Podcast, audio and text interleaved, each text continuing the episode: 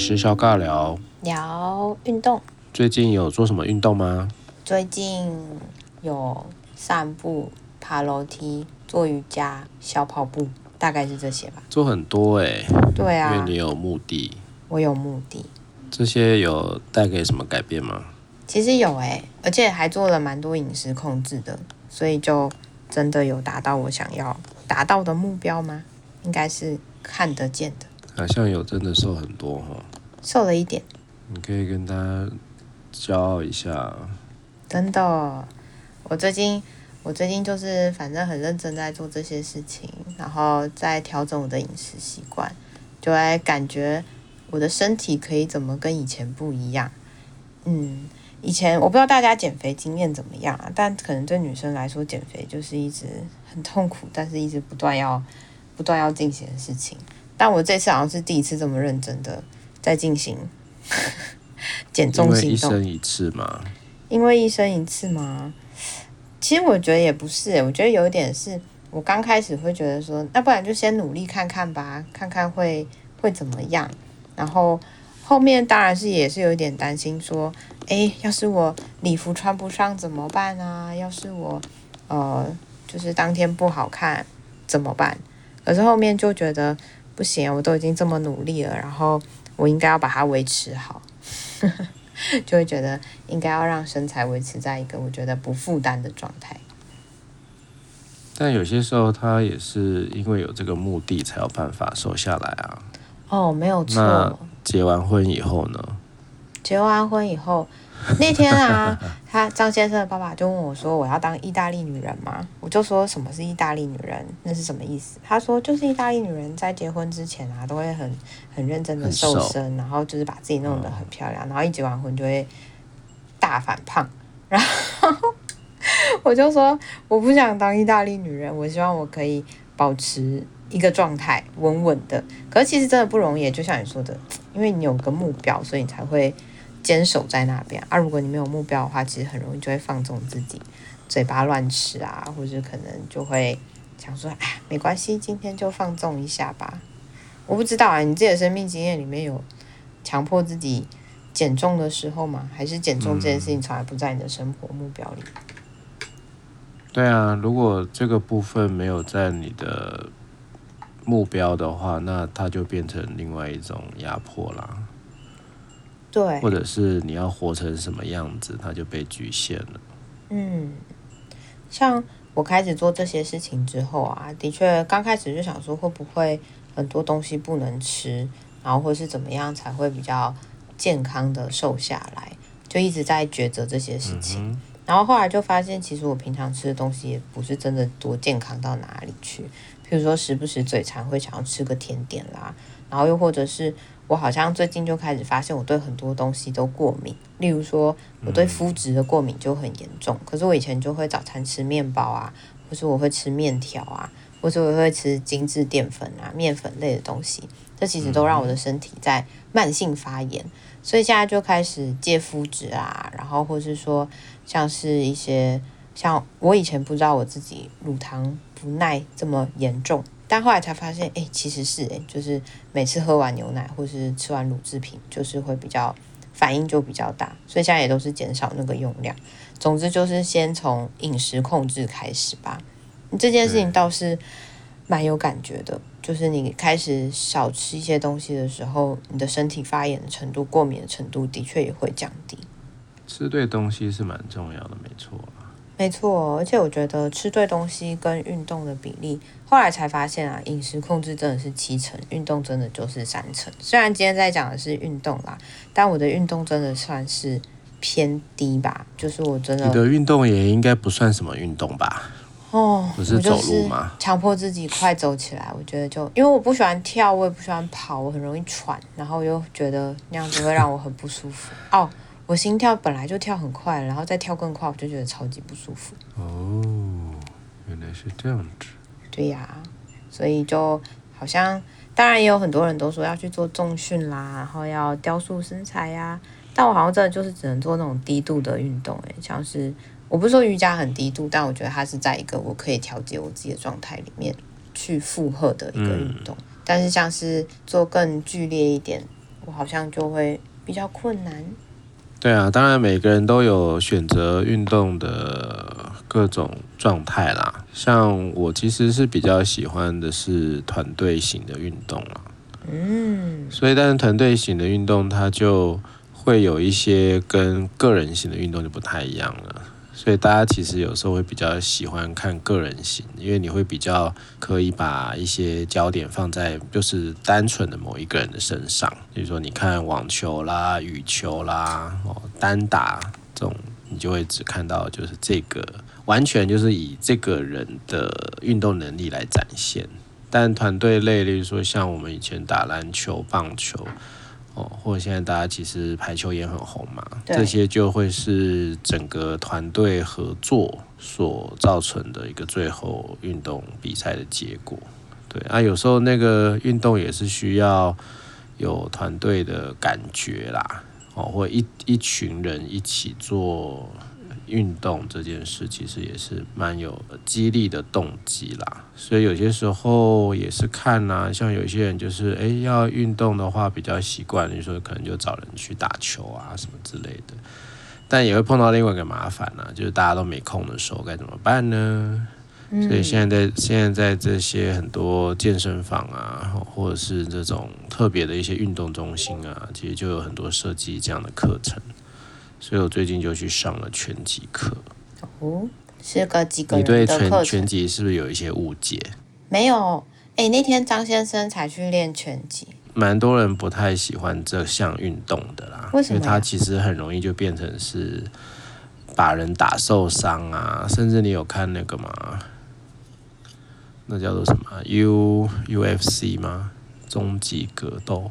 哦，我知道。打到会。就是会打到流血、啊、昏倒那种，嗯嗯，怎样？你说张先生怎么？哦，张先生上礼拜才去，他们也有请了一个拳击教练，然后就是带他们的少年少女们一起打打拳击吧。然后就是那个教练就有带着他们的拳击队，就是学校的拳击队，然后陪那个少年少女一起，就是试着练看看。然后那是百灵吧？好像是哦，好像是。因为百灵的拳击队很有名啊。然后他就说没关系，你们尽全力打没有关系。他们就真的尽全力打。然后可是就他们都还蛮游游刃有余的，就是拳击队的这群小孩都还蛮游刃有余的。然后也比较知道怎么发力。然后包含他们说这样子，其实简单的做几个动作，你全身就大爆汗，然后就会很有感觉。然后包含你的施力啊，平常你身体以为你的惯性这样可以更用力，但其实。都还是需要再调整一下，就那个好像说蛮有趣的，可能会让你自己跟自己的身体更在一起。嗯，是蛮强力的有氧运动啦。所以你看那些拳击赛，通常就是三分钟啊，但是那三分钟你撑不撑得过去？因为都是要非常靠你的，等于是氧气的循环了。那还有一个就是招式啦，所以它其实是可以蛮结合有氧跟非有氧的运动。嗯，对啊，还要闪躲啊，还要这个出拳，还有不同的 tempo 啊，哦，所以它是一个还蛮综合性的运动。那其实还有一个部分是拳击的那个冲击力啦，其实是蛮有一些释放感的。所以我其实也有一些，有时候我会建议我的一些年轻的个案来来练拳击，有时候释放一点压力也是蛮好的。嗯。我记得有一阵子啊，不是很流行破坏式吗？我不知道你有没有听过。反正就是有些人他们在呃办公室很爆炸，所以就给他们一个空间可以乱砸乱打，然后就是去消耗他们的体力。所以听起来就是这种呃消耗体力这件事情，或是运动某部分对于情绪抒发还是有帮忙的啦。就是有些人他可能还没有整理好，还不知道要怎么去表达，但透过这样的方式，其实是比较能够让情绪找到一点出口的。对啊，然后其实拳击的话也有，也是会训练你的敏捷度跟专注啦。我觉得运动也还是回到一个专注的本质啦。当你能够专注，而且是停留在那个时空，那其实做很多事情啊，你自己有兴趣蛮重要的。嗯，对啊。不过运动这件事情，的确，我刚才就在回想，我小时候好像也比较喜欢团队式的运动，就觉得好像压力不会那么大。然后你觉得可以躲起来的？哦，对啊，然后或者是说，小时候不是就是玩躲避球嘛，然后再来就是有羽毛球啦、排球啦、篮球啊这些东西，其实都还蛮能够跟你的。队员在一起的，可是真的是越长大开始工作之后，这种机会就越来越少。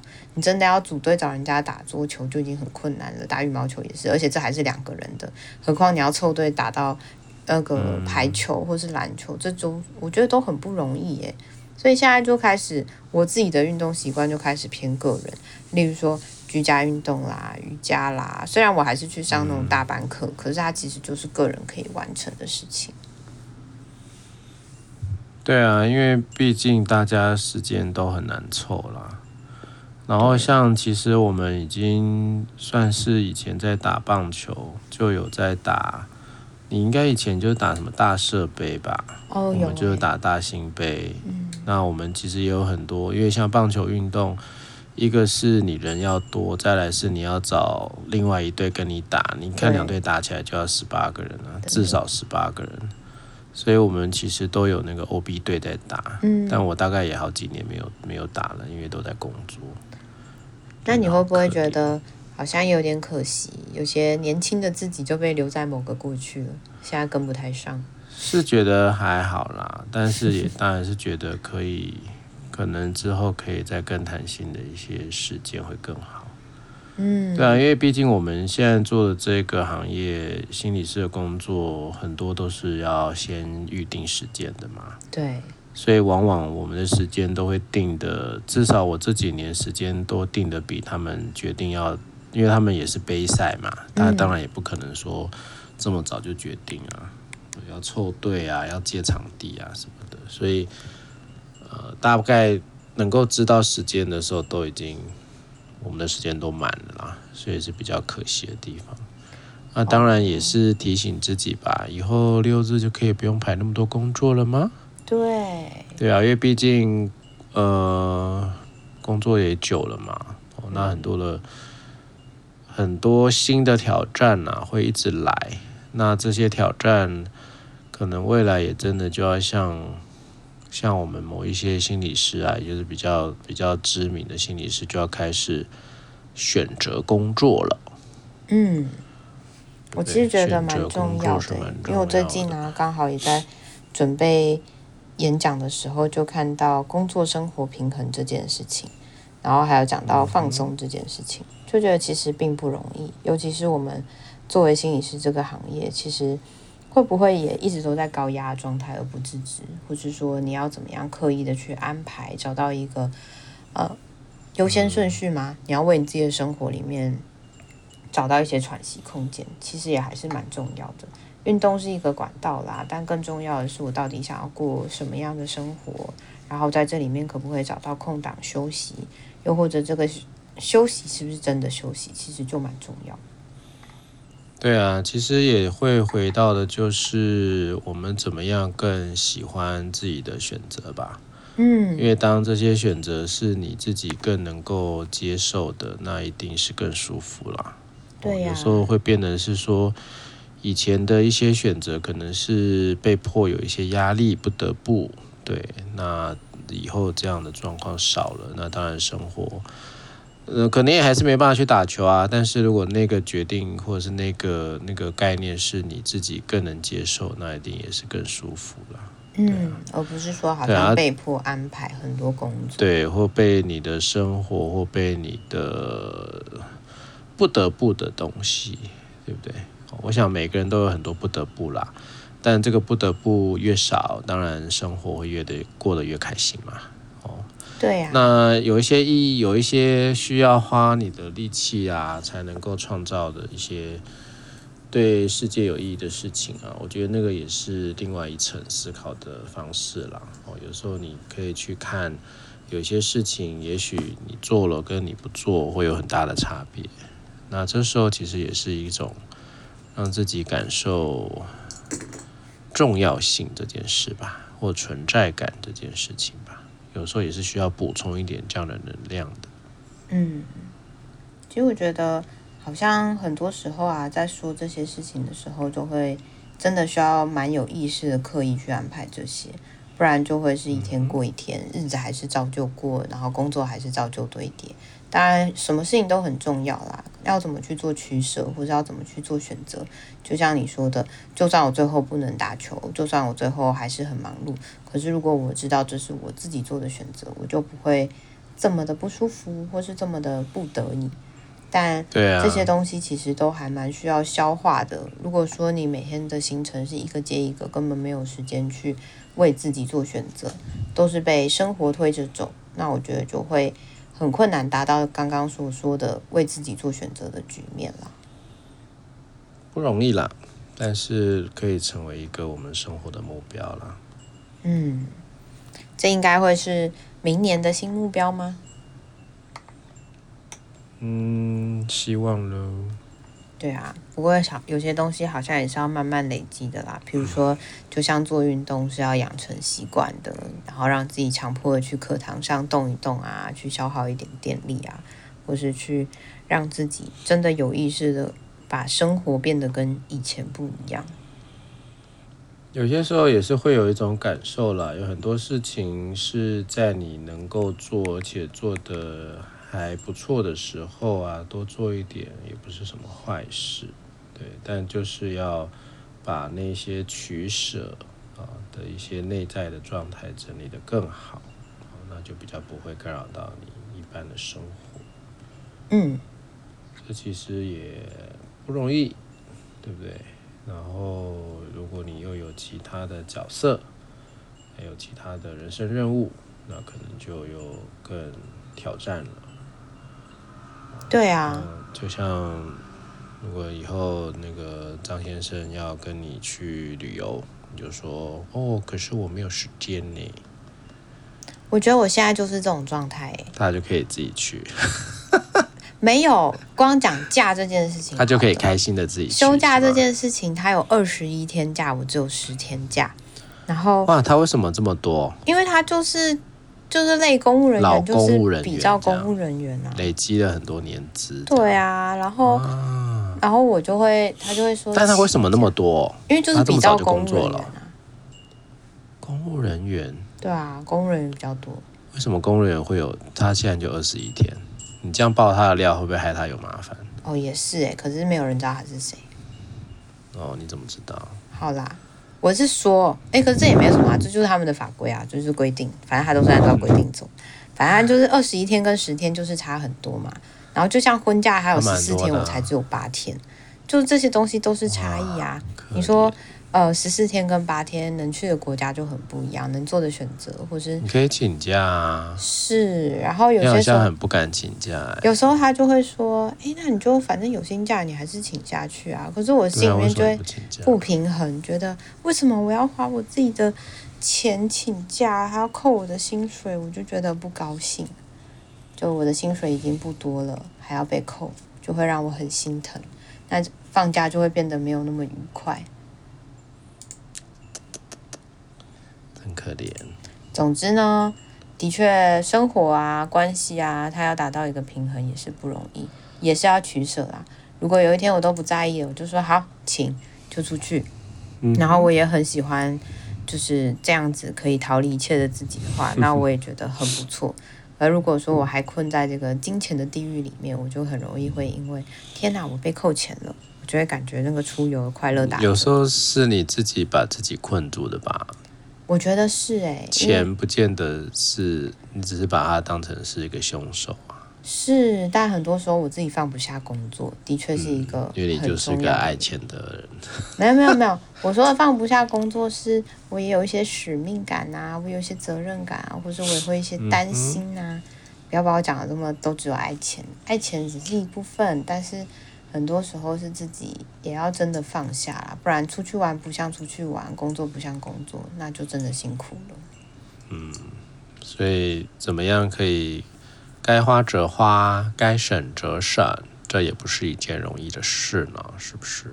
对，不过它就是你在生命过程里面，那你就应该还是就是要财富自由嘛，不是讲很多年了吗？对啊，但我觉得我的确有慢慢的往它迈进啊，例如说开始有更多的预备金啊、存款啊，我不知道结婚是不是财富自由了，但是你明上次上一次就讲结婚，然后怎么样就可以那不是我，那个是我听到人家说。固定什么饭票，哎，不是啊，就是说有保障，被分手，对，有保障，对。对，但是这个东西是也不错啊。呃，反正你逐渐的会拿到一些新的身份、新的角色，那到底它跟财富自由有没有关系？可能就先打个问号啦。但我觉得很多时候自己可以为自己做准备啦。你预备金准备好，储蓄准备好，投资准备好，然后慢慢的累积，你总是会看到成果的。嗯哼，可以的啦。可以的，希望大家都可以。啊、你看你才几岁？我才几岁？我都三十二岁了，要三十二岁。差不多吧。哇，我要三十二岁了，我的妈呀！哇，要流眼泪了。鳄鱼的。没有，我觉得，哦，最近真的是各式各样的焦虑会跑出来，年龄的焦虑啊，身材的焦虑啊，容貌的焦虑啊，就是各式各样都在提醒你，你要变得不一样喽。你没有变得不一样，但你真的长得跟以前不太一样了。我最近特别有感觉，是因为太久没看到本人了。应该是太久没看到本人吧？对对，我觉得真的长相不一样吗？年纪有差，变变老了是吗？对啊，我认识你的时候应该是几岁？二十五啊。哦，对，二十五岁的时候。对啊，你就已经是一个老人了。真的可以闭嘴。成熟的人了，熟熟女了，你已经熟，我，我要难过，熟很多了。我要难过，唉，因为本来是二十五嘛。嗯。哦，这么久了，七年八年。对啊，我们认识好久了，没有想到就认识这么久。小孩都八岁了。你的小孩八岁了。对啊，对啊，所以刚好那时候是我们家老二出生啊。对啊。哦，我们家的小宝贝都这么大了，好恐怖哦！我们都认识这么久了，都二年级了，都要上三年级了。嗯，我要你这样一直讲，我就觉得我要更努力保养了。我没有说你要保养啊，我只是说就跟一定会有变化啊，你又不可能长得跟你二十五岁一模一样。真的，我以前还觉得证件照有什么？应该是那个什么吧，就是有点转换了。对了，就是老啦。好啦，我就是老。不是啦，就是那个那叫做什么婴儿肥。就已经没有，我觉得这跟减重有关系，啊、这跟减重有关系。没有没有，那个老的感觉也是蛮强烈的。好的，成熟啦，成熟。好的，不要用老了。请大家要学习如何好好说话，千万不能对一个女的说“你真的老了”，这听起来真的太。更多的动机啊，这是动机式误谈。哪是动机式误谈？随便乱套。讲的是不是就增加你运变年轻的动机？搞不好你就要去医美啦。对，对不对？没有，但是我真的觉得大家不要无限扩张啦。就是，比如说在成为新娘之路，我就发现有很蛮多的东西会跑出来，就会开始想要不要去做美甲啦，要不要去呃尝试以前没有尝试过的东西啊，去做脸啊，要不要去做牙齿美白啊，或是要不要去物美啊，要不要干嘛，要不要干嘛？哇，各式各样的需求就跑出来了。不过这需求同时也会会让我一直在想啦。就是是以前不够爱自己，还是现在爱自己的方式变得比较奇怪？然后还是说真的做了这些事情就代表你自比较爱自己吗？所以这的确是一个好的反思啊，包含做运动跟减重本身，是因为我想要变得怎么样会更好看。当然我们都知道不要被社会价值观绑架，但不自觉的我滑 IG 的时候，或是看到别人新娘的结婚照的时候，我还是会受到影响，所以很难脱离啦。我觉得不容易。变老这件事情也是大家都知道会变老，只不过变老是怎么样变老，是不是你喜欢的那个样子，还是说你想要呈现的样子跟你自己嗯想象的变老的样子还是有点落差？当然，那个状态我觉得一定也随着你的年纪啦，还有你的状态啊，所以这个我觉得也没什么，嗯哼，就好好的。顺着流走吧，是的，顺着流走。希望大家都可以长长得越来越是你自己欣赏的样子，这样比较重要。没错，好的，我们就到这里，拜拜，拜拜。